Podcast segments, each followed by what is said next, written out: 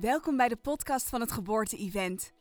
Het Geboorte-event is er speciaal voor iedere vrouw die bewust haar zwangerschap beleeft en de geboorte van haar baby zo natuurlijk mogelijk wil laten verlopen. Voor de vrouw die vanuit regie en kracht wil bevallen en vol zelfvertrouwen aan het moederschap begint.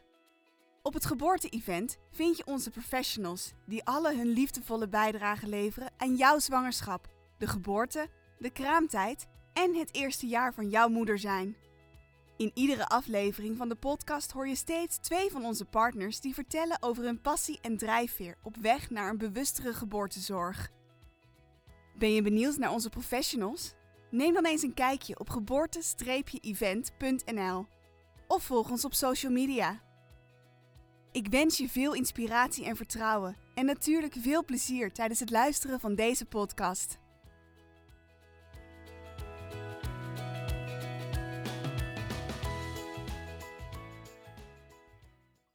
Hallo Louisa. Ja, een onbevangen gesprek. Ik heb er wel wat dingetjes opgeschreven, maar uh, zou jij misschien eerst willen voorstellen? Um, ja, dat is goed. Ik ben Louisa van Natuurlijk Vida. Ja, ik uh, begeleid in mijn praktijk eigenlijk jonge gezinnen op weg naar gezonde voeding. Makkelijk, toegankelijk. En um, ja, daarvoor werk ik samen met een bedrijf waar we ook echt uh, goede suppletie in, in, kunnen aanvullen in dat stukje wat uh, soms wel mist. En dat vind ik echt superleuk. Ik vind het heel leuk om mensen te inspireren. Ja. Wat doe jij?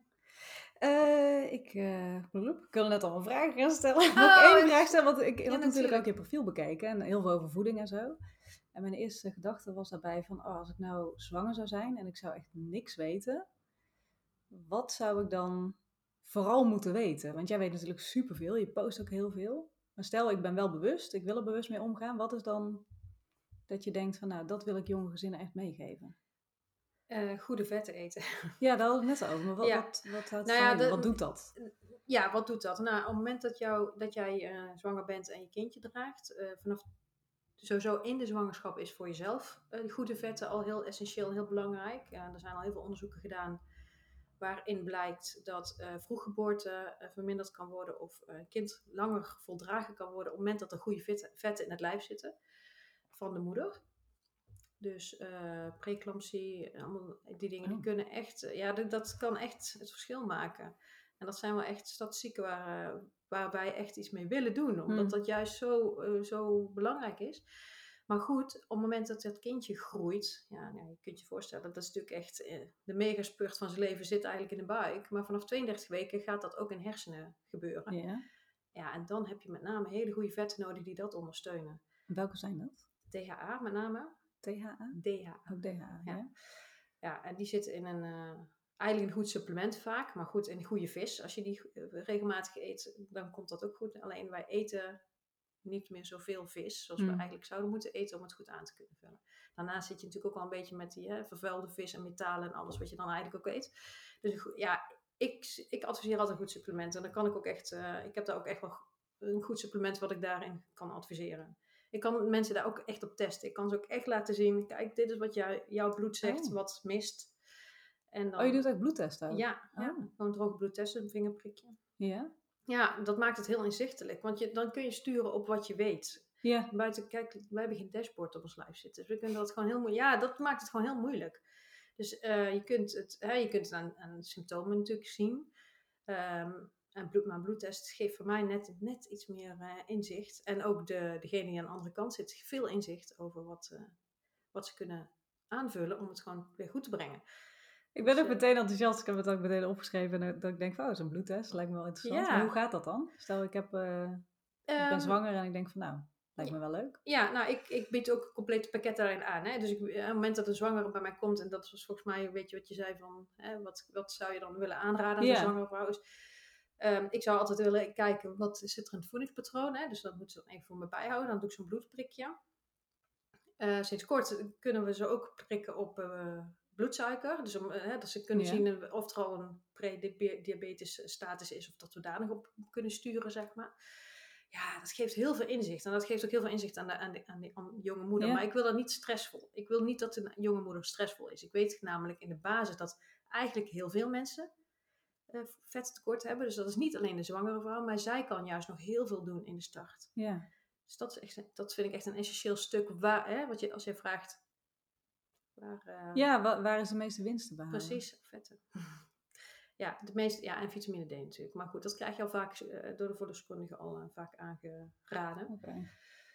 Ja, En als je dus net bevallen bent, hadden we het natuurlijk ook net over met Rieneke, als je borstvoeding geeft. Ja. Dat dan dezelfde Ja, vetten? Of nou dan, ja kijk, om, op het moment dat je kindje geboren wordt, kan het zelf natuurlijk niet op een andere manier vetten binnenkrijgen dan via de moeder, als, als de moeder het kan geven, hè, want dat is natuurlijk ook dat makkelijk als dat kan. Mhm. Ehm, en dan moet het dus inderdaad in de moeder zitten om het ook door te kunnen geven aan de kleine. Vanaf een half jaar, als de baby een half jaar is, kun je het kindje zelf ook geven. Dus want dat adviseer ik dan ook in het voedingsadvies. Eh, dus zorg dat er snel goede vetten bij zitten bij je voeding. Zorgt ook voor verzadiging Ja, in de kleine. Dus dan is het ook een eh, rijkere voeding. klinkt eigenlijk best simpel. Ja, want toen ik je Insta aan het, bekijken was, dacht ik van, wow, dit is echt zoveel en waar moet ik beginnen? Maar het is eigenlijk gewoon, Basis. vooral die vetten, doen Vetten. bloedtest. En that's it. That's it. Nou. Wat doe jij dan voor de zwangere vrouw? Eh, voor de zwangere vrouw, ja, ik probeer denk ik vooral inspiratie te bieden om eh, bewuster de periode in te gaan. En we hadden het net ook bijvoorbeeld over het vierde trimester, dat de kraamperiode nu eigenlijk anders bezien mag worden. Er zijn zoveel dingen die we doen omdat we ze zomaar doen, terwijl dat helemaal niet logisch is. En daar kwam ik achter toen ik eh, ging bevallen. Ik had heel veel gelezen, ik heb altijd wel leeshonger. En ik had een heel plan voor mezelf gemaakt, hoe dat het kon. Ik had een doula daarbij, ik keek er echt naar uit. En als ik dat vertelde tegen mensen, dan eh, vooral moeders, hadden zoiets van, ja, daar kom je nog wel op terug, maar geloof jij dat maar lekker en dan spreken we je straks wel. En in het ziekenhuis kwam ik eh, met, eh, als ze moest ingeleid worden, toch? Daar kwam ik ook met slingers aan en ik had er echt zin in. Nou, die bevalling en volgens mij het eerste wat ik zei toen ze er was, dat ging ook, ging ook hartstikke snel, van oh, dat zou ik eigenlijk elke dag wel kunnen doen. ik vond het echt leuk. En eh, gewoon een hele mooie ervaring, ja. En eh, eigenlijk gewoon helemaal zoals ik had bedacht. Ik was ontspannen. eh, best wel een complexe situatie toen met, met mijn ex-partner, maar dat was ook gewoon goed. De gynaecoloog die zat er gewoon bij, die deed eigenlijk niks. En ja, dat, dat was gewoon hartstikke fijn. Dus ik heb die basis heel fijn mogen ervaren, ook al waren de omstandigheden best bar, om het zo te zeggen. En juist dat contrast vond ik wel heel interessant. En ook dat ik eh, mensen om me heen die in de voorbereiding, dat ik zei dat, wat- dat ik ergens mee bezig was, dat ze eigenlijk steeds zeiden van ja, nee, je moet je niet willen voorbereiden. En een kind blijft nooit zitten. En, eh, weet je, dat komt wel goed houding. Dat vond ik, ja, ja, dat vond ik toen een beetje jammer of zo. Daar voelde ik mezelf een beetje vreemd bij, van waarom doe ik het dan zo? Maar goed, dat heb ik toch gedaan.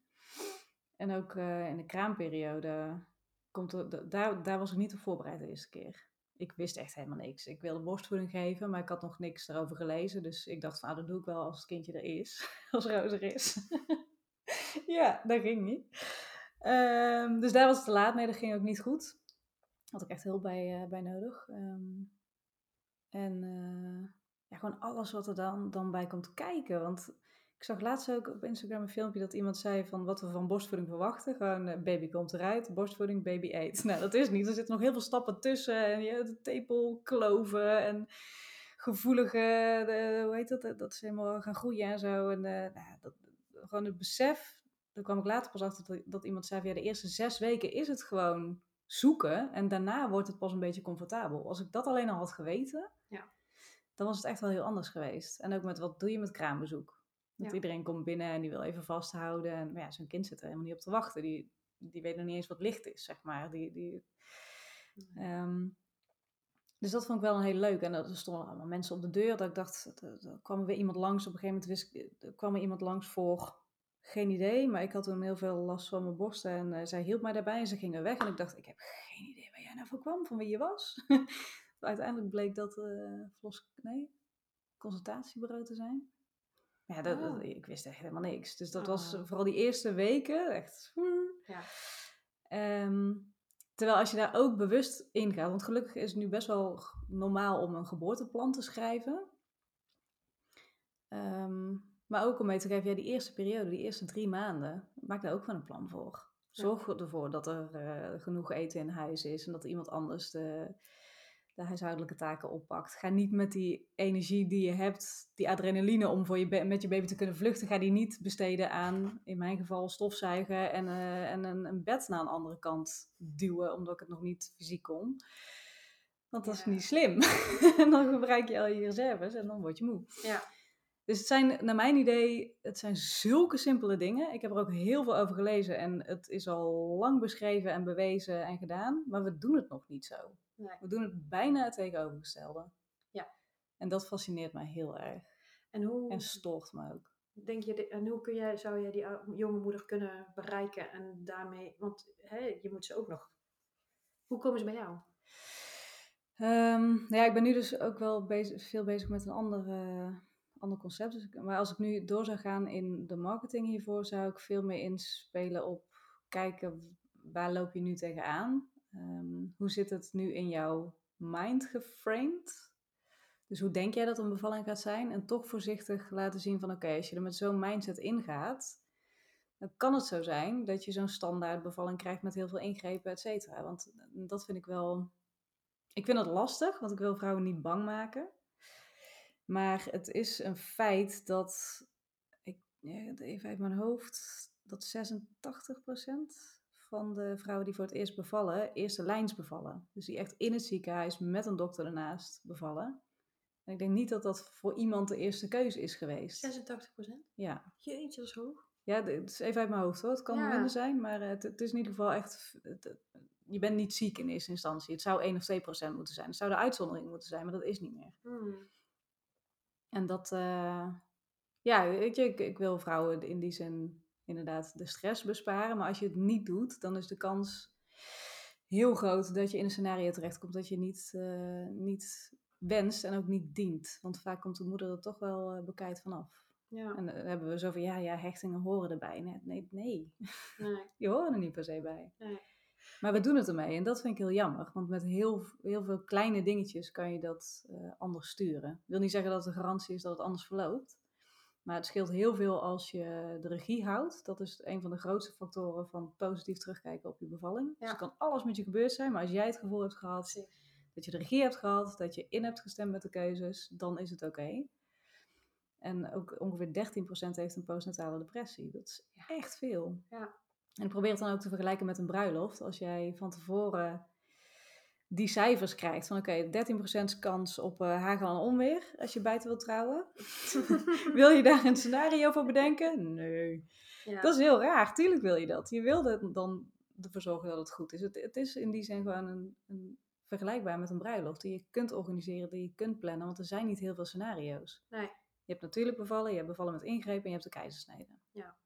En die, als je die een keer doorloopt en je weet wat er gebeurt, dan Ja. ervaar je alles veel meer ontspannen. En ontspannen is juist zo belangrijk. Ik zou willen dat ik jou eh, ontmoet had voor mijn. Want ik, in mijn eerste bevalling was ook, ik had wel een geboorteplan ook gemaakt, maar die, was, die liep, verliep totaal niet zoals Nee. wij gedacht hadden, Dat omdat eh, mijn vliezen eerder braken, zeg maar. En we dus inderdaad voor de, 36, voor de 37 weken zaten en dus naar het ziekenhuis moesten. Maar dan nog een ding, is het dan ook zo dat de, me- de meeste zwangeren pas bij een tweede bevalling bij jou komen? Dus dan denken, oh, die eerste, dat was niet zo fijn. ja, helaas. Hoe kan ik dat eh, ja, helaas wel. Ja, Ja. En dat, dat, dat vind ik een heel eh, lastig spanningsveld. Ja. Hoe krijg ik toch die vrouwen die in eerste instantie eh, er blind ingaan mee, zonder ze bang te maken? En hoe kun je die andere vrouwen dan ja, oplappen, is het eigenlijk. Dat is, dat is echt zonde. Ja, die eerste ervaring die kun je nooit meer wegnemen. Dat is natuurlijk een Nee. ervaring. Nee, en die spanning zit er dan natuurlijk bij de tweede vaak ook op. Ja. Tenzij je dat verwerkt, maar dat is, ja, dat is best lastig. En doe je daar ook iets in? En dus het verwerken van, eh, Ja? ja? met mijn life coachingsbedrijf wel. Maar Ja. niet, niet zozeer, eh, ja, ja dus. Ja, en wat, doe je, Ja. wat kun je daarin betekenen? Eh, ja, daar terug naartoe. En wat ik het, zelf het fijnste vind, is het scenario herschrijven. Dus hoe had je het op dat moment wel gewild? Wat had je fijn gevonden? Hoe mensen je benaderden? Eh, en dat echt heel levendig terugpakken. En dan komt er vaak gewoon heel veel emotie vrij. Ja. Ja, Ja, mooi. ja, ja ik, vind, ik vind het gewoon, zo heel, ik vind het gewoon super boeiend. Ja. Want ik denk dat we met heel veel kleine aanpassingen zo'n groot verschil kunnen maken. Maar je, we zitten heel erg in de weg, vind ik, door de door de media. Vooral gewoon films en series. Ja. Die, ja, Ja, die Ja, daar kan ik veel over. Of vertellen. juist niet het ideale plaatje. Dat ja die gewoon een standaard plaatje. Dat het Mm. superveel zeer doet, zo snel mogelijk naar het ziekenhuis. De man Ja. die staat erbij en die weet niks. En die mag je pijn doen. En die, die is dan verbaasd. En eh, Ja. ja. laatst ook een Nederlandse film zelfs. Dat iemand achter een raampje naar zijn kinderen staat te kijken. Wat in Nederland gewoon niet eens gebeurt. Dus het wordt heel erg... eh, en alles wat bijvoorbeeld met doula's te maken heeft. Of met het bevalbad. Dat wordt heel erg in het zweverige getrokken. Nou, alhoewel dat ook, hè, bevalbaden staan ook al steeds meer in Ja, reguliere. Ja. geboortecentra of ziekenhuizen Ja. zelfs, of in ieder geval waar dan. Maar ja, spreek maar eens een gemiddelde zwangere vrouw die daar nog nooit is geweest. Die hebben wel die films gezien waar, eh, waar Ja. het in het belachelijke wordt getrokken. Dus met die mindset waar ik eerder zo over sprak, hoe ben je dan geframed? Met welke mindset ga jij de bevalling in? Ja. Dat brengt vaak wel eh, bewustwording van, hé, hey, eigenlijk weet ik dus helemaal niks. Ik heb alleen dat standaard beeld in mijn hoofd. Zo verwacht ik ook dat het gaat, maar hé, hey, het kan ook heel anders. Ja. En wat ik vooral ook wel wil meegeven is ehm, dat het dus simpel is. Probeer alles zo simpel mogelijk te maken. En dat je tijdens je bevalling of jezelf kunt ontspannen, eh, natuurlijke pijnstilling aanmaakt en dat, het, dat je bevalling voorspoedig verloopt. Of dat je eh, in het negatieve stuk zit. Als je stress hebt, dan geef je je, eigenlijk heel dierlijk, geef je je lichaam het signaal van hé, hey, er is gevaar, het kan nu niet. Dus het wordt minder, hè, de, de, je bevalling stagneert. Maar goed, daar hebben we nu vaak de, de opwekkers voor. Dus dat je toch doorgaat. En dan, je maakt geen pijnstilling aan als je stress hebt. Dus dan gaat het ook heel veel pijn doen. Dus het is of de groene cirkel of de rode cirkel. En als jij van tevoren weet wat jouw groene cirkel bevordert, dus waar dat jij ontspannen van raakt, waar je blij van wordt, wat oxytocine aanmaakt. Dat kan heel simpel zijn met een light touch massage, dat iemand je zachtjes aanraakt. Dat, dat kan al genoeg zijn om gewoon pijnstilling aan te maken. Nou ja, wie wil dat niet? Want synthetisch kunnen we wel veel, maar je kan het nooit exact zo namaken. Of je hebt eh, stress. Eh, maar wat zorgt nou voor stress? Als jij bang bent voor het ziekenhuis, ga van tevoren naar het ziekenhuis. En zorg ervoor dat je weet wat er gebeurt, dat je je daar ontspannen bij kunt voelen. Want geheid kom je daar binnen en je bent dan al heel gevoelig. Nog gevoeliger voor stress en ontspanning. Ja, grote kans dat je dus stress krijgt en eh, dat het stagneert. En dat kun je van tevoren echt wel eh, een stuk ondervangen. Ja, Niet helemaal, maar wel eh, kan wel echt veel verschil maken. ja mooi. Ja, ik Ja. heel, ja, nee, ik, ik, ik, ik had het graag eh, gehad, die begeleiding tijdens mijn zwangerschap. Ja, Ja. ja. ik merkte al dat badbevalling voor mij al de manier was om eh, fijn, pijnvrij, of redelijk pijnvrij, Ja. omdat je natuurlijk in dat water ook al eh, die ontspanning en daarmee inderdaad dat hormoon al aanmaakt. Je denkt, oh ja, Ja, en ook iets minder bekeken. ja Mensen kunnen iets minder. eh, dat ook. Maar als verloskundige vind ik dat nog vrij spannend. Dus je moet Mm. ook wel een verloskundige vinden die dan zegt, oké, dat doe, doe ik al even. Ja. Want eh, het is toch een beetje... Hè, de eerste, ik, weet, ik heb bij de eh, allereerste verloskundige praktijk, ik ben daarna ook niet meer naar die teruggegaan. Die zei, nou dat vind ik allemaal heel spannend. Dat was ook wel 14 jaar geleden. ja. Dus dat durf ik niet zomaar aan. En eh, toen waren ze uiteindelijk wel blij dat ik in het ziekenhuis ook waarschijnlijk kwam, maar ik niet. Ja, Maar- ja. Ja, ja, daar begint het eigenlijk al. Welke verloskundige past bij jou? Dus ik dacht ook in eerste instantie van, nou, ik bel gewoon degene die het dichtstbij zit. En eh, ja, die klik was er meteen niet. Dus ik dacht, nou, ik ga toch eens even rondkijken. En dat, dat, is- dat maakt ook wel echt veel verschil. Welke Ja. adviezen krijg je? Wat, eh, en dat weten heel veel vrouwen denk ik ook niet. Dat alle verloskundige praktijken en ziekenhuizen, dat ze bepaalde protocollen hebben. Dus bij sommige verloskundige praktijken is het heel normaal om standaard vliezen te breken. Of om standaard in te knippen. Het is goed als je dat weet van tevoren. Dan kan je er ook een keuze in maken. Ja. En als zij er niet aan meewerken, dat is prima. Maar dan kan je naar iemand anders gaan. Ja. Dus eh, ja, helaas eh, heb ik er voor mezelf een, een cursus aan moeten wijden. Om, om die echt te schrijven van oké, ehm, het is zoveel. En eh, we worden gewoon niet goed geïnformeerd.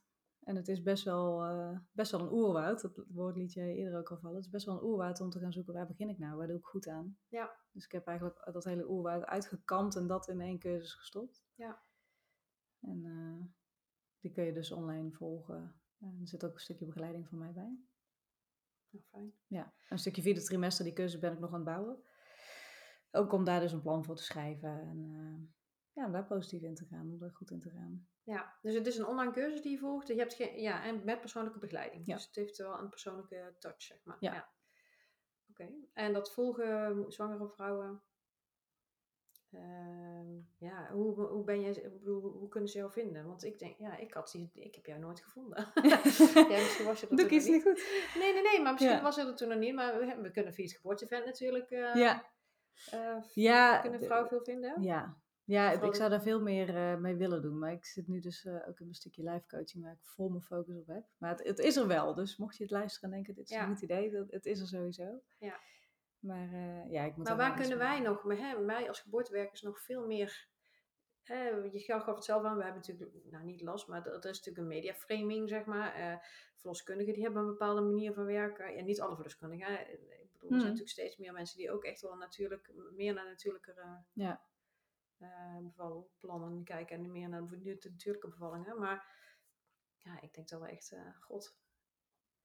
Ik, ik wil ook die. Kijk, jij, voor je, het is nog niet dat je alleen maar de natuurlijke vrouw wil bereiken. Nee. Dit, dit wil je voor, ieder, voor Ja. iedere zwangere vrouw. Ja. Dus het is echt, echt, heel breed. Dus echt gewoon alle, alle huisartsen zouden zoiets moeten weten. En, Ja. Of in ieder geval, eh, nee, waar komen ze als eerste verloskundige, zou ik dan denken. Maar, lastig. Ja, Ja, tenminste, dat vind ik dan wel. Dat is voor mij de uitdaging, omdat ik natuurlijk. Ehm, voor mijn voedingsstukje. eh, ik weet natuurlijk dat verloskundigen inderdaad een goed supplement voorschrijven. En inderdaad zorgen dat er genoeg vitamine D in komt. ja. Maar dat omega-3 stukje, dat is, wordt ook steeds, is wel steeds bewuster. Maar nog niet alle vrouwen. Ja, je, je wordt ook gezegd, ja, je moet een extra visje eten in de, in de week. Ja, maar dan. ja, gewoon met cijfers gaan smijten, denk ik. ja. Ja, wat je zegt, als je dingen eh, kan eh, ondervangen. Preeclampsie en Nou ja, precies. Heb misschien inderdaad veel meer geboorte. Ja. Ja, nou ja, hè, de cijfers liggen er niet om. Het is gewoon echt wel echt eh, in zaken, noodzaken eigenlijk. Niet alleen eh, tijdens de zwangerschap, maar ook als die kleine geboren wordt. Ja. Dat dat er gewoon... Hè, dit eerste jaar van die groei is nog super eh, fragiel. Er wordt, alles wordt nog, die celdeling is volop een ontwikkeling. Ik bedoel, op het moment dat hij geboren wordt, is zijn hoofd voor 70% al aangelegd. Nou, dat stuk heeft natuurlijk al in de buik Ja. plaatsgevonden. Maar daarna gaat er nog veel meer gebeuren. En die lijn, eh, vertel, ik vertel- vertelde straks al dat ik ADHD een beetje dat stukje nu wat minder focus op wil leggen. Maar dat is uiteindelijk ook de trigger voor mij geweest. Om naar de Oh, kern te gaan. De gouden start gewoon goed in te zetten. Ja, Omdat eh, we zien steeds meer kinderen met ADHD breinuitdagingen. En dat zit echt in dat, voor een groot gedeelte ook in dat vette stuk. Niet alleen daarin. Hè. Ook toxische voedingsstoffen en Ja, zo. Ja, dus het maar wel zit natuurlijk wel meer maar er zit, er zit, ja, als daar niet in de, in de start de goede vetten in de basis liggen, ja, dan gaat daar gewoon al iets mis. Dan loop je achter. Ja. Ja, dan wordt, ja, dan, dan, ja, de vitamineomzettingen en zo, die lopen dan niet helemaal zoals je dat zou willen. En dat heb je natuurlijk bij, eigenlijk met breinuitdagingen en eh, ja, de, eh, focusproblemen en zo, is dat ook al. Maar dat heeft met goede vetten te maken, maar ook met vitaminering inderdaad. En eh, bepaalde vo- toxische voedingsstoffen die dat blokkeren. Zeg, ja, een soort hersen, hoe noem je dat? Neuroinflammatie is een mooi woord. Dan een soort hersenontsteking krijg je dan. Ja. kan je brein gewoon niet meer optimaal werken. Dus dat is wel, er is zoveel kennis die wij eigenlijk hebben, met z'n tweeën, die je gewoon bij elke zwangere vrouw eh, wil krijgen. Ja. ja, dit is een begin. Ja, ik denk vooral gewoon heel veel over praten. Ja, zeker. Ja, maar dat doe ik ook. Dat is niet- ja. ja, ja, dat vond ik ook een mooi dat je zegt, dat begint bij de basis. En dat is voor mij ook wel echt een trigger geweest. Omdat ik ook veel bezig ben met, ehm met life coaching. En dan ga je eigenlijk ook in een volwassen leven terug naar wat is er ooit in je jeugd gebeurd. Echt de eerste periode die is zo essentieel. Ja. Vind ik ook sowieso leuk om bij mensen te vragen, random, van hoe, eh, hoe was jouw jeugd en hoe was jouw geboorte? En, eh, er zit echt veel in. ja. Maar ik Mensen vind het ook allemaal normaal of zo, op een of andere manier. Je wordt geboren en dat is gewoon Ja. zo. Ja, maar zo lang is het ook nog niet anders. Bijvoorbeeld zo'n uitslaapkamer. Dat kinderen naar een zaal gingen. In Engeland was dat volgens mij ook nog gewoon tot 1950 of zo. Het is pas sinds, ook weer even uit mijn hoofd, fact-checking komt later. Eh, maar vanaf 1980 dat baby's in Nederland eh, verplicht verdoving krijgen als ze geopereerd worden. Daarvoor werden ze verlamd, kregen ze een eh, spierverslapper en werd erop geopereerd. Dat is 1980. Jeetje. Zo kort geleden. Dus zo, zo ver lopen we achter eigenlijk. En dat zijn we nu al in razend tempo in aan het halen. Maar we komen echt wel van, van ver in korte tijd. Positief gesteld. Dus ja, het is- toen was er gewoon, hè, baby's hebben geen gevoel en eh, het zijn dingen. en Ze, worden echt. van de moeder weggehaald meteen, want dat is goed voor ze. Ja, dat is, dat is op zoveel manieren funest. Ja. En die kennis hebben we nu gelukkig. Maar die mindset zit er nog wel ergens in. Ja, en je lijf heeft het gewoon gevoeld en gezien. En, tuurlijk, en, ja. en dat is natuurlijk ook wel lastig lijkt me bij life coaching. Want eh, ik ben zelf van oorsprong ook coach, coach. En kom natuurlijk heel vaak op dat emotiestuk. Maar echt Hmm. herinneringen van hoe je als kind was, kun je eigenlijk alleen maar uit- vanuit je emotie beleven. Dat kun je Hmm. eigenlijk niet meer herinneren in herinneringen. Nee. Of, of ja, weet je, dat is dan wat lastiger eh, terug. eh. Ja, dat hoeft ook niet. nee. Als je dus gaat kijken naar het positieve plaatje, dan merk je al aan je hele systeem. Er Ja. gaat er al iets in werking. Ja, De maar- meest krachtige is denk ik, zet je vader en je moeder tegenover je. Eén van de twee. Dus oké, je moeder staat tegenover je. Waar wil je er hebben? Moet ze helemaal daar in de hoek eh, bij de deur staan? Of mag ze dichtbij komen? Mag ze je omarmen? Wat wil je dat ze zegt? Wat, wil je, wat zou je het liefst hebben dat ze, dat ze Ja. nu zegt? Kijk maar wat er loskomt. Ja, het zit vaak ja, vader-moeder. ja, het zit heel dicht van op. Ja. het vaak, ja. Dus de enige, eh, enige meditatie of healing die je hoeft te doen eigenlijk. ja, ja. En terug naar je ouders, wat wil je daarvan hebben?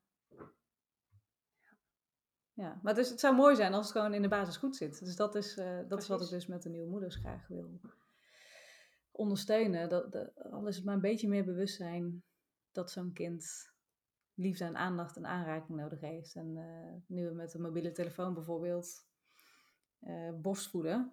Dat, dat, je, dat je hier je mobiel hebt en hier je kind. Ja, dat zie je natuurlijk niet op op de podcast. Maar dat je je mobiel naast het hoofd van je kindje hebt. En je kijkt naar eh, je telefoon in plaats, in plaats van naar je kindje. Dan schijnt dat kinderen daar dus... ehm, de still face experiment, ken je dat? Dat, Nee, vertel eens. eh, dat, dat is een, eh, een experiment met baby's. En dan mochten de moeders geen mimiek hebben. Dus nou, ze worden gevoed of zo en de moeders mochten alleen maar neutraal kijken. En dan zie je dat de kinderen daar heel onrustig en gestrest van worden. Want die proberen contact te maken en die liefde eh, op gang te krijgen. Die, die stroming te laten ontstaan. En dat, dat schijnt dus net zo te zijn met, ja, gewoon onbewust met je mobiel. Die baby wordt daarvan Ja. vrij in de war. Ja. En dat soort kleine dingen, ja, worden zoveel afgeleid eigenlijk. Hè? Ja, zeker. En het is allemaal zo logisch. Want ga zo'n kind maar eens aankijken tijdens het voeden. Dan verdrink je gewoon in liefde. Ja. Ja, maar Vaak niet altijd. Dat, eh, ja. Maar het is zo logisch. En waar we het eerder ook over hadden, tijdens je prille moederschap veel van jezelf verwachten, vroeg gaan werken. En dat jij bij je vierde hebt bedacht van nou, ik blijf thuis een jaar. Ja, fantastisch. Ja. Ja. Ja, ja dat, dat, dat voelde heel erg luxe, maar ik denk ook dat het, is zo jammer dat we dat allemaal niet als standaard. eh, hè? Het zou echt standaard Gelukkig met de zijn. hè, nieuwe reg- regeling dat het voor ouders makkelijker wordt om langer ouderschapsverlof op te nemen en zo, is dat, wordt het makkelijker Ja. gemaakt. Maar het zou gewoon standaard inderdaad moeten zijn. Dat iedereen zegt verplicht, hop, ja, Ja. thuis, hop. En waar is dat nou? Is het is Finland of Zweden? Ja, Is dat ze een tussen- Oh ja, ik dacht zelfs twee jaar. Oh, twee, dat zou kunnen, ja. ja. Ja, en in Amerika is het geloof ik zes dagen. ja. Ja, Ja. Ja, dan- dan ontwricht een land een beetje. ja, Medisch bevallen en na zes dagen moeder weg. Ja, ja. ja. dat is, dat- je zet je dan? wel wat neer in de basis, ja. Ja, ja. Kom daar ook niet raar. Nee, en dat is eigenlijk wat me het meeste zorgen baart. baart. Want als ik zo naar de maatschappij kijk, ehm, zoveel mensen die gewoon echt vastlopen op allerlei vlakken. Hè. Dat, is- dat is de generatie die na ons, tenminste voor mij is dat de generatie die na ons komt, sorry, ik ben 46. Ehm, dan, ko- ja, weet je, dan zie je gewoon, dat loopt allemaal spaak. En dan heb je nu de 18-jarigen die gewoon echt eh, bij mij aan tafel komen en zeggen, ja, ik, eh, ik weet het even niet, hè. Ik, eh, ik weet niet wat er van mij verwacht wordt. Het, de, de druk is zo hoog. En Ja. er, wordt, er wordt heel veel van ze verwacht, maar ze kunnen het eigenlijk niet. Ze kunnen het niet. En, en, ja, en ik maak me daar zorgen om. Want dat zijn mensen die allemaal in onze maatschappij gaan komen. Wat zijn Mhm. dat voor voorbeelden? We hadden het net over practice what you preach. Als dit is wat wij willen, ja, waar gaat het naartoe met onze maatschappij? Dat willen we eigenlijk. En eh, wij als moeders hier zitten, dan willen we dat toch niet voor onze kinderen? We willen toch gewoon hè, dat zij gewoon eh, bij zichzelf kunnen blijven, voor zichzelf Mhm. keuzes kunnen maken. Dat ze ehm, eh, ook goed voelen welke keuzes ze maken. En dat, dat bijvoorbeeld, ik heb ook zo'n eerste hapjes eh, online programma, waarvan ik echt op focus dat de kinderen zelf leren Ah. eten, zintuigelijk eten. Want dat is zo. eh, wat, bijvoorbeeld, ja, wat, wat de ouders bijvoorbeeld nog vaak doen, heb opscheppen en dit eet je op. Terwijl ik denk, ja, en hoezo? Dat kind denkt misschien na twee happen, poeh, ik heb echt meer dan genoeg gehad. Hoe, hoe ga, als je dan op dat moment niet leert dat jij mag, mag zeggen van, Ja, dit is mijn verzadigingspunt en je gaat er overheen, ja, dan creëren we dus allemaal die ziektes. Want dan gaan mensen meer eten dan ze eigenlijk nodig hebben. En ja, Ga je het niet zelf aanvoelen? Ja. Nee, je voelt, als je dat dus kwijt bent. Wij zijn eigenlijk die pure mooie wezens die geboren worden, die alle krachten en energie al in zich hebben om het goed te voelen en goed te weten. Ja. Leren wij ze af, zodat we daarna, zodat we daar in de maatschappij komen en denken, en nu? Ik weet echt niet wat ik moet doen. Ja, ik vind dat echt zorgelijk. Want dan denk je, ja, maar dan, dan ben je zo ver van jezelf af en hebben we weer heel veel farmaceutische pillen die erbij Ja, moeten. dat- Ja, ik, mijn missie is echt kinderen van die pillen af, want dat is echt niet nodig. Ook in de voeding, wat we ze voeden, letterlijk. Ja, hoeveel troep gaat erin? Weet je wel, denk ik, ja, hoe kunnen wij nou vreemd vinden dat al die kinderen helemaal... ja, gewoon terug naar de basis. Gewoon groente, fruit, goede vetten, eiwitten. Ja, Ja. het is heel simpel, misschien heel saai ook. Maar ja, daar gaat je lichaam goed op. Niet op al die suikers en al die...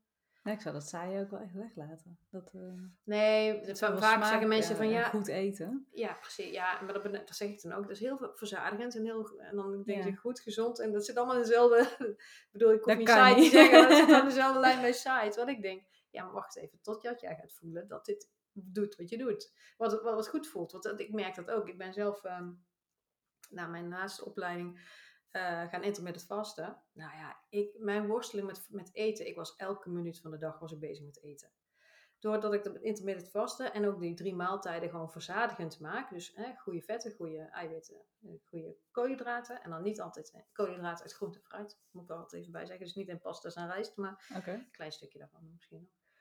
Nou, dan, ik eet drie maaltijden mijn dag en ik ben klaar. Ik hoef echt niks. Ik, ik denk niet eens aan eten. Ik ben de hele dag verzadigd. Ja. En als je op dat, daarop terugkomt, dan heb je ook niet die bloedsuiker die continu aan het pieken is. Nou, en dat wens je toch iedereen? Want je ziet mensen de hele dag grazen. De Ja. hele dag. Er staat overal eten. En dan niet het meest gezonde eten soms.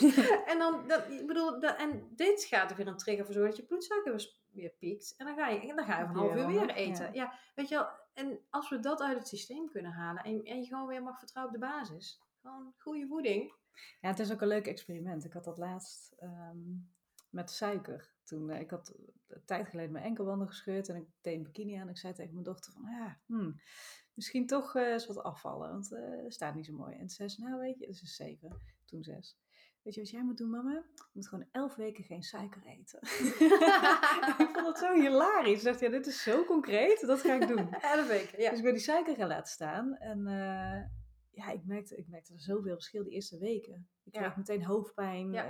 eh, heel eh, knorrig en mega veel dorst. Ja, je Eh, lichaam na een tijdje mijn spieren die verzuurden of zo. En ik moet zeggen, nu eet ik dat cakeje, dat is echt wel lang geleden. Maar ja, je went er ook heel snel aan. Ja. En ik heb ook echt, ik had heel veel chocola. En nu, ik heb er niet eens over nagedacht eigenlijk. Nou, dat. Je wil eigenlijk dat, het moment dat het uit het systeem komt. Eten Ja. moet ons voeden. En we moeten niet hè, continu alleen maar ons volproppen. Want je lichaam, eigenlijk zit je lichaam daarmee continu in een stress. Je lichaam zit continu, oh, er komt weer eten. Want op het moment dat, die, dat er eten binnenkomt, gaat dat als eerste voor, zeg maar. Al die andere functies in je Oh, alle systeem, die liggen dan plat. Ja. Ja, je hart klopt wel en je Ja. longen. Maar eh, zelfvernieuwing, eh, al die andere dingen. Oké, wacht even, er komt weer eten aan. Nou ja, je lichaam, dat kost dus ook bergen energie. Die spijsvertering kost bergen energie, maar dat kost dus ook energie voor, voor alle voor andere functies die die dan niet kan vervullen. Ja. Dus dat is als we dat zo zien, dan denk je echt, ja, yo, geef je lichaam eens wat rust. Weet je? Echt gewoon, laat het ook even. Ja, maar op het moment dat, dat, dat je het voelt, wat jij zegt, hè, als je het voelt, dan denk je, oh ja, Ja, ja. dan, dat, dat is pas een trigger dat mensen gaan veranderen. Omdat ze dan denken, oh gelukkig, ik heb niet meer die... Ja, en in het begin heb je die ontwenningsverschijnselen. Want je lichaam vraagt Ja. letterlijk om suiker. Ja, of dus als je zwanger bent. Dat was voor mij ook wel een hele makkelijke om alles te laten. Ja. En eh, om te, als, als je toen had gezegd, dit moet je nemen, ja prima. Ja. En dan wel nog even kritisch ernaar kijken. Want het was toen ook met, ehm wat moet je een foliumzuur. Dat ik er eens over gelezen dacht, ik, oh, dat schijnt dus gewoon slecht te zijn als je geen B12 erbij neemt. Ja. Maar dat weet ook bijna niemand. Nee, Ehm, altijd een combinatie inderdaad. Ja, ja, gewoon even iemand spreken die het goed weet. En eh, ik zou alles hebben gedaan. ja. ja? Ja, In ja. die fase. Ja, nou, ik, ik, ik, in de eerste fase, de eerste keer dat ik zwanger was, dacht ik, jee, ik kan eindelijk wel eten. Ik zat toen nog in de fase dat ik dacht, oh, ik kan, nu, Nu, kan mag ik veel eten. Ja. Nou ja, en dat was wel mijn trigger, want mijn dochter die bleek dus, die werd met bindallergie geboren, kwam ze later achter toen ze zelf ging eten. Toen dacht ik, heb ik me schuldig gevoeld. Toen dacht ik echt, jezus, wat heb ik een troep naar binnen lopen Oh. duwen. ja. Maar goed, we hebben haar met een, op natuurlijke voeding, met een goede begeleiding van een, eh, ar- een, een, eh, autonomische, nee, hoe heet dat? Een homeopathische arts, ik weet niet. Is zij gelukkig van die pinnenallergie af. Dus dat is super fijn. Oh, die is weg. Ja, we hebben echt jaren met een EpiPen een heel, heel groot stress rondgelopen. Oh, dat was joh. echt dramatisch. Want En nu kan ze het eten. Ja, ze eet het niet veel, maar ze kan het nu eh, eten. Oh, ja, ja ze kan het gewoon eten. Ja. Hm. Dat hadden we echt nooit gedacht. We hebben echt jarenlang met... eh, Ja? ja, want het, de eerste reactie was echt namelijk dit, zeg maar. Tong dik, lippen dicht, alles dicht. En ze had het nou echt. Mijn man eh, at een boterham met pindakaas en die brak met zijn tanden een, een, eh, een, eh, soepstengel af. En die legde die op tafel en zij pakte hem en zij kreeg daar een reactie op. Oh, jee. Ik dacht, dat was echt bijna niks wat eraan zat, zeg maar. Ja. Ehm, ja, bizar. Maar daarmee, daarmee, dat was mijn drive dus, om te denken, wacht even, dit moet dus anders. Ja. Want je, je kunt dus, ik bedoel, ik, ik hoef me niet schuldig te voelen, echt, en dat zei laatst ook tegen me, je kunt je niet schuldig voelen als je niet weet wat je niet weet. Hm. Maar als je het wel weet, dan kun je wel andere keuzes maken. En dat is wel, hè, het is fijn dat je zegt, ik had alles gedaan. Eh, de meeste, tenminste, er zijn veel mensen in mijn- in mijn omgeving die zwanger raken en die zeggen, ja, maar ja, weet je wel. Iedereen doet dit, dus dat kan ik, daar hoef ik echt niks speciaals voor te doen. Ja. Terwijl ik denk, wat ik van jou hoor, zo'n waardevolle informatie, je kunt zoveel wel doen. Ja. ja, en het is ook niet waar. Iedereen doet het en er is niks aan de hand. Nee. De cijfers zijn, er gewoon niet. Nee. Nee, precies, maar dat is het normaliseren van, eh, ja, ze- hoe zeg ik dat? Ja, ik, ik zie dat vaak in mijn praktijk. Dan, zeggen ze, dan zeg ik van, heb je klachten? Nee, ik heb geen klachten. En dan ga ik een voedingsdagboek gaan ze dan invullen en dan eh, doe, test ik ze. En oh ja, nee, ik heb wel regelmatig hoofdpijn. Ja, ik heb ook al, maar als ik gegeten heb, denk dus je had geen klachten. Weet je, dan denk ik, Nee, ja, als we hebt, normaliseren onze klachten. Ja. precies. Dus je wordt, je wordt dan, dan denk ik, ja, dat is Maar dat is het lastige, want je weet het vaak pas als je, als je het verschil voelt. Net als straks dat we het hadden over eh tropenjaren tijdens moederschap. Ja. Dat voel je pas als je kind 4,5 jaar is en je gewoon je handen vrij hebt. Dat je denkt, oh, Ja. dat, dat is vaak. En dat is het lastige. Net als bij de moeders die voor het eerst gaan bevallen. Ja. Die je dan toch eh, niet altijd zonder kleerscheuren uitkomen. Dat ze dan denken, oh ja. En dan wordt er weinig over gepraat. Ja, Of het hoort erbij. Of je mag, ja, je mag niet klagen, want je hebt alleen maar zes hechtingen. Of Je hebt een gezond kind, waar het over? Bijvoorbeeld. Ja. En er gaat, er gaat sowieso weinig aandacht uit naar de moeder. Ja, Je, je verandert zo immens. Niet alleen fysiek, gewoon binnen twee dagen dat je van zo'n buik naar geen buik en van zulke tieten naar zulke tieten gaat. Hè? Grotere borsten, kleinere buik. Maar ook eh, emotioneel verandert er zoveel. Je bent ineens verantwoordelijk voor een wezen. Ja. Ik kon daar echt niet aan uit. En ik was daar de hele tijd mee bezig. Ik vond, ik vond het zo spannend. Ja. Dat is zo'n transitie. ja. Nou, je, bent, je voelt ineens die verantwoordelijkheid voor een, een ander mensje. Wat natuurlijk voor al die tijd in je buik Ja. veilig heeft gezeten. En dan ineens komt het eruit en denk je... "Oh." Ja, en je hele leven verandert gewoon. Je Ja. hele tijdsindeling. Want je denkt, zo, ja, zo'n klein kind, ja. Ja. Maar mijn dochter bijvoorbeeld, die kon niet slapen als ze niet op me lag. Oh ja. Dus ja, dan, dan ga ik wel op de bank liggen en dan kan je daar slapen. Sliep ik overigens altijd bij mij in bed. Toen ging ik, eh, ik ging ineens om acht uur naar bed. Ik voelde me echt super suf. Want daarvoor had ik lekker stapleven. En eh, vrijdagavond om acht uur naar bed. Nou, dat voelde zo onwennig. Maar eh, het draagdoek, daar, eh, die is daar wel heel goed voor trouwens. Ja. Voor eh, dat je overdag gewoon zelf dingen kan doen. En Oh ja, dat wilde ik ook nog zeggen. Een, eh, een uitzetlijst, die vind ik altijd wel bijzonder wat er allemaal op staat wat je moet kopen. Als, Ja. als je nou denkt, hey, ik word net moeder en eh, wat moet ik allemaal kopen? Eh, kinderwagen heb ik bij de eerste bijna niet gebruikt, bij de tweede niet. Ik had toen een bolkar. Ehm, je, hebt, je hebt eigenlijk echt alleen een draagdoek nodig. Draagdoek is zo fijn, ook voor jezelf. Je het zo aan een bolletje ruiken en zo. Ja, heerlijk, ja. Heaven on a stick noemde iemand het. Dat is zo, maar dat is voor zo'n kleintje ook fijn. Want het enige wat ze nodig hebben is... eh, eigenlijk zijn ze nog niet helemaal klaar fysiek. Maar we zijn rechtop gaan lopen. Bekken zijn te smal geworden. Dus ze komen er in die zin haast drie maanden te vroeg uit. Maar in die eerste drie maanden, het vierde trimester... hebben ze precies nodig wat er in de buik ook was. Dus ze willen dicht bij jou, jouw hartslag horen. Kroelen, gewicht worden. En dat, eh, dat, gaat, dat gaat perfect in een draagdoek. Ja, hoe kom ik hier nou op? Oh ja, en kinderwagen koop die gewoon bij de kringloop voor 17,50. Ja. Koop die alsjeblieft niet nieuw. Dat is zo grappig, dat is de eerste focus van ouders. Een kinderwagen. Ja, Terwijl ik inderdaad... die heb je inderdaad echt niet nodig. Ja, ik ga investeren in een goede draagdoek inderdaad. Ja. En verschillende ook, die, je- die ook voor je man prettig te dragen zijn. Ja, ik merkte ja, ook dat langer, mijn ja. manier van dragen is heel anders dan de dragen van mijn partner. Die wilde gewoon klikken, Voor mannen is dat ook super fijn hoor. Ja. ja, zeker. Want die hebben dan daarmee ook veel beter en ander contact met hun kleine dan... Dat je in de ook voor een baby natuurlijk. Want die baby die zit daar in die wagen. Wat ik Ook vaak zie. Ja, maar ook vaak zie ik dat die kinderen ook heel snel, snel naar de buitenwereld gedraaid worden. En die krijgen al die prikkels binnen. Die Ja. denken, wow, wat is dit? Dus ik heb ook heel lang een kind naar mij toe, ge- als ik het dan in de wagen had zitten, naar mij toe ge- Ja. gekeerd. Dat mensen zeiden, ja, maar ze kan toch wel lekker naar buiten kijken? Ja, maar waarom zou je dat doen? Ja. Ja, wat, wat denk ik mensen ook nog niet genoeg beseffen is dat zo'n baby echt helemaal niks weet of kan. Nee. Die, Heel die ziet gewoon heel Ja. kort bij, dat weten we dan wel. Maar bijvoorbeeld, eh, volgens mij is het conceptueel gezien, een kind weet nog niet dat hij niet de muur is. Dus Nee, die, die weet nog niet dat dat iets anders is dan zichzelf. Dus zo, ja, ga dan maar eens lekker naar de buitenwereld kijken inderdaad de hele tijd. Je wordt helemaal gek. Ja, Dat is geen idee. Dus gewoon oogcontact met jou, dat, dat is ongeveer zoveel dat hij kan handelen. ja, En wat veilig voelt. Ja. Dus het moet, het moet eigenlijk gewoon allemaal veel simpeler. Ja. Gewoon lekker veel kroelen, lekker dichtbij. ja. En eh, nou ja, simpeler. Eigenlijk is dat gewoon, ga terug naar hoe de oermens dat Ja, deed. simpeler. Die droeg hun kinderen ook. Ik bedoel, je En die liet steeds dus niet huilen. Dat Nee. vind ik altijd zo, want echt iedere vezel in mijn lijf die roept, eh laat je kind niet huilen. Ja. Volgens mij las ik op een gegeven moment iets van, van die babyweetjes. Eh, ja, je kind is nu zo oud, zes maanden oud, zou nu ongeveer eh, zoveel uur gehuild hebben. En dat is ongeveer drie uur per dag. Ik dacht van, nou, die, mijn dochter heeft in haar leven nog geen drie uur lang gehuild. Echt, dat, dat hoeft niet. Maar ook als je dan terug gaat naar de oermens, als jij daar in je grot zit en je kind huilt, Drie uur lang. een paar uur lang, dan word je zo, dan word je zo opgefroten. Ja, Iedereen weet waar je bent, Ja, dus dat wil je niet. Nee. Je wil heel graag dat, dat dat stil is. En dat, dat zegt ook elke vezel in je lijf.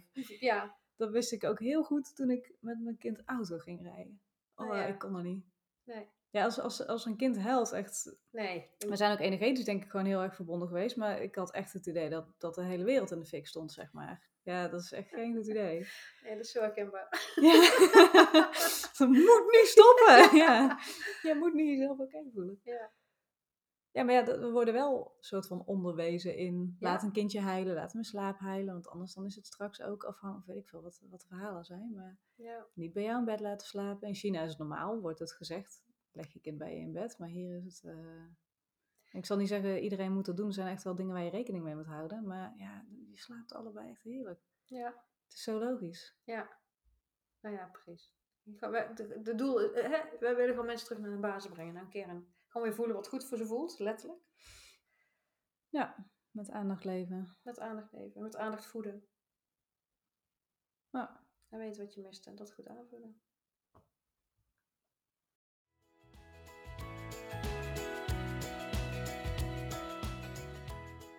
Dit was de podcast van het geboorte-event voor deze keer. Ik hoop dat je inspiratie hebt opgedaan die jou verder helpt op weg tijdens je zwangerschap, naar de geboorte en de start van het moederschap. Wil je meer weten over het geboorte-event? Kijk dan eens op geboorte-event.nl. Volg ons ook op Instagram en Facebook om op de hoogte te blijven van alle nieuwtjes en onze plannen voor de toekomst. Tot een volgende keer!